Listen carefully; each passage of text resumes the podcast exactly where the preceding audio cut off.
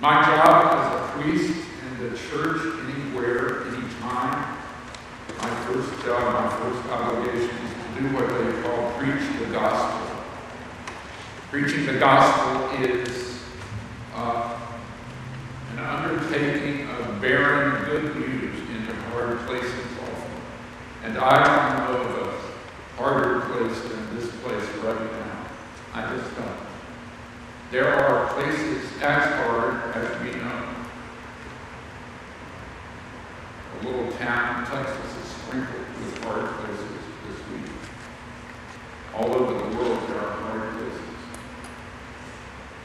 But nothing any harder than this. And into this speaks that writer of the book of Lamentations, a little bit of which we just heard. And here is what that writer says to us. The steadfast love of God never ceases. God's mercies never come to an end. They are new every morning. Great is thy faithfulness.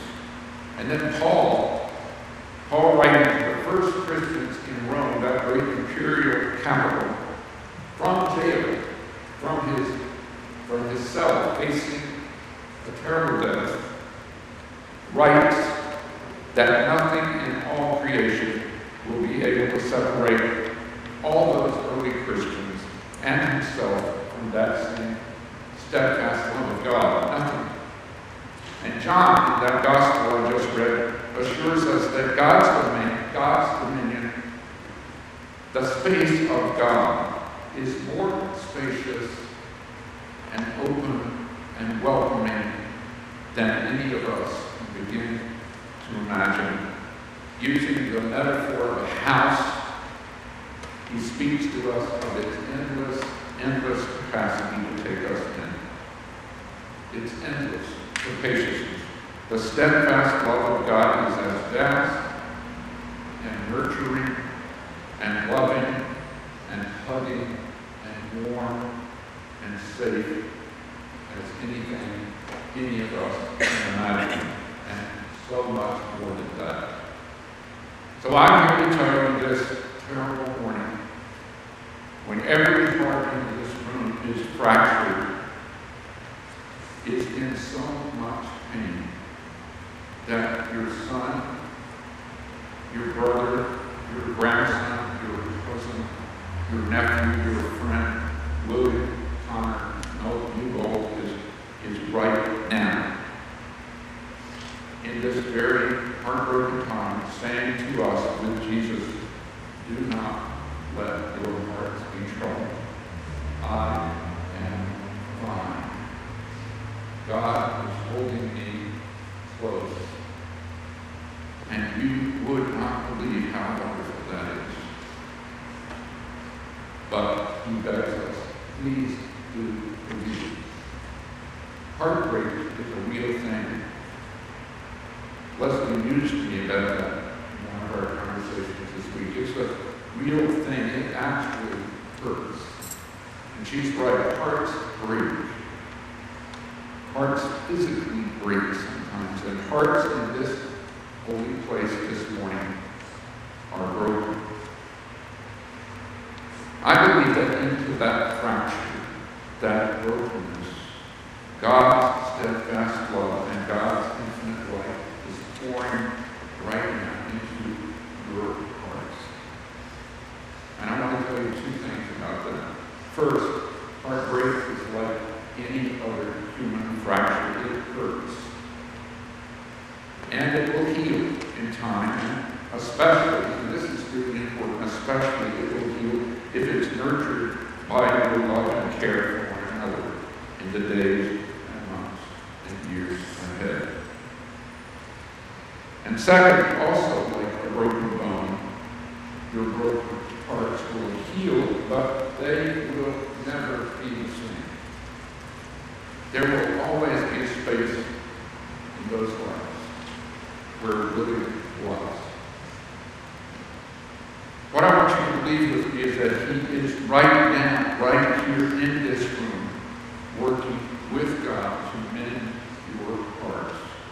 He and God want you to laugh again. They want you to play again. They want you to ski down Amazing Mountain again. They want you to see the colors of the world bright again. And they want you to love and care for one another in this moment and in the time ahead. And also, they know you will weep and weep and weep. They know how sad you are and will be. And they love you and all your tears so much. And they say, God will that even your pain cannot separate you from God's endless love. God loves you always and in every, every condition. And God will wipe away the tears from your eyes. And how do I know that? How do I know that William is held in God's love? How do I know that William asked you? Well, here's how, says he to you. I know because all my tears and my and my pain are gone. All my pain is gone. The steadfast love of God never ceases. God's mercies never come to an end. They are new every morning. They are new this morning. There's a hymn I like a lot. And I want to share a little bit of it. I'm not going to sing. I want to share a little bit with you. It's by a contemporary named Brian Wren. And it's a prayer of sorts, inviting us to bring the many names of God into our hearts. He invokes in the hymn the God of all the stories that we tell, the parables we tell about God, the God who is mother to us, he says, nurturing and ordering and hiding and caring. The God who is a loving father to us, hugging every child, he says. But God, he calls, and I resonate with this a lot, old, aching God. Old, aching God, he says, gray with endless care. But glad of good surprises and wise, wise with despair. And then God, and then Wren at the end of the hymn names this God who I think he means to be Jesus, but which brings me back to the William. Young, growing God, eager, on the move, saying no to falsehood and unkindness, giving all you have. The hymn ends with a kind of summary of God's name. Great loving God, Wren writes, never fully known, joyful darkness far beyond our seeing, closer yet than breathing, everlasting home. And that is exactly where William is. Far beyond our seeing, closer yet than breathing. He is right there in the everlasting home which is God's steadfast love, from which nothing in all creation can separate us. Nothing at all. Not now, not ever. Now, how do I know that all those things that William's very self is wrapped up in all the names of God? in God's compassionate arms. You might ask, how does he know that? Well, I guess my 79 years have taught me that. But also, as Leslie likes to say, and as I heard this morning, there are signs. I am, theologically, I guess, most of all, a Christian mystic. And so yesterday, as I was getting ready to come up here to the church and meet with Leslie and Will, I was listening, as I often do, to BBC's afternoon concert, which in the morning when I'm getting ready for a day uh, is happening there in the afternoon, but it's morning hour time. And there I am, brushing my teeth, when I hear coming out of the speaker the most beautiful music I've heard in a really, really long time. Amazing it made me stop brushing my teeth and just stop and, and listen to this music. It was some kind of organ music. I, I listened, I thought, what is this? I, I think I hear in it a little bop, but then the music moves into this kind of deep, powerful minor key, a kind of lament. It sounds to me like a cry almost, a chord that just deepens and deepens in this minor key. And then gradually, as I listen, that cry resolves into music that I can only describe as pure splendor, pure splendor. What is this? I. And the music ends, and I listen, and an announcer tells me that what I just heard is transcription and augmentation for organ of a chorale short enough by Bach from his Easter Cantate. And this chorale and this piece is called Weinen, Klagen, Sorgen, Zagen,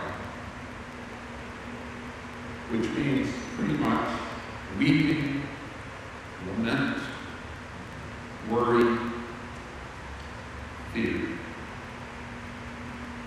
And this glorious music, in which all of that is contained, all of what we're in the middle of right now, all of and all of our clogging and all of our soaking and all of our clogging, all our meeting and all our winning and all our brain and all our food, all of that music, and this is the most amazing part of this, all of that music was composed by Franz Liszt in 1862, right after the tragic death of his daughter. And that music is about the deepest sorrow human being experience. Your sorrow. And it's based and set smack in the middle of an Easter chorale, a cantata about resurrection. Well, I did this thing you. I stood there, I thought, smacked in by God with a toothbrush. And then I took my finger and put on a little red dot and pushed this thing back a bit and listened to this music all over again. And I thought this, I thought that music came to me directly from the great God who lifts us out of death back into life over and over and over and over again until we are human. And who at the last takes us into God's with life and light. And that basic music arrived in my life, kindness of a courier, a heavenly courier, whose name is William Connor Newbold. I am certain he is joined with God's merciful love. He knows our weeping and lamentation and our worry and our fear in exactly the same way as God does because they are joined together. And together, because they are joined, they are with Jesus who is all compassion. And they say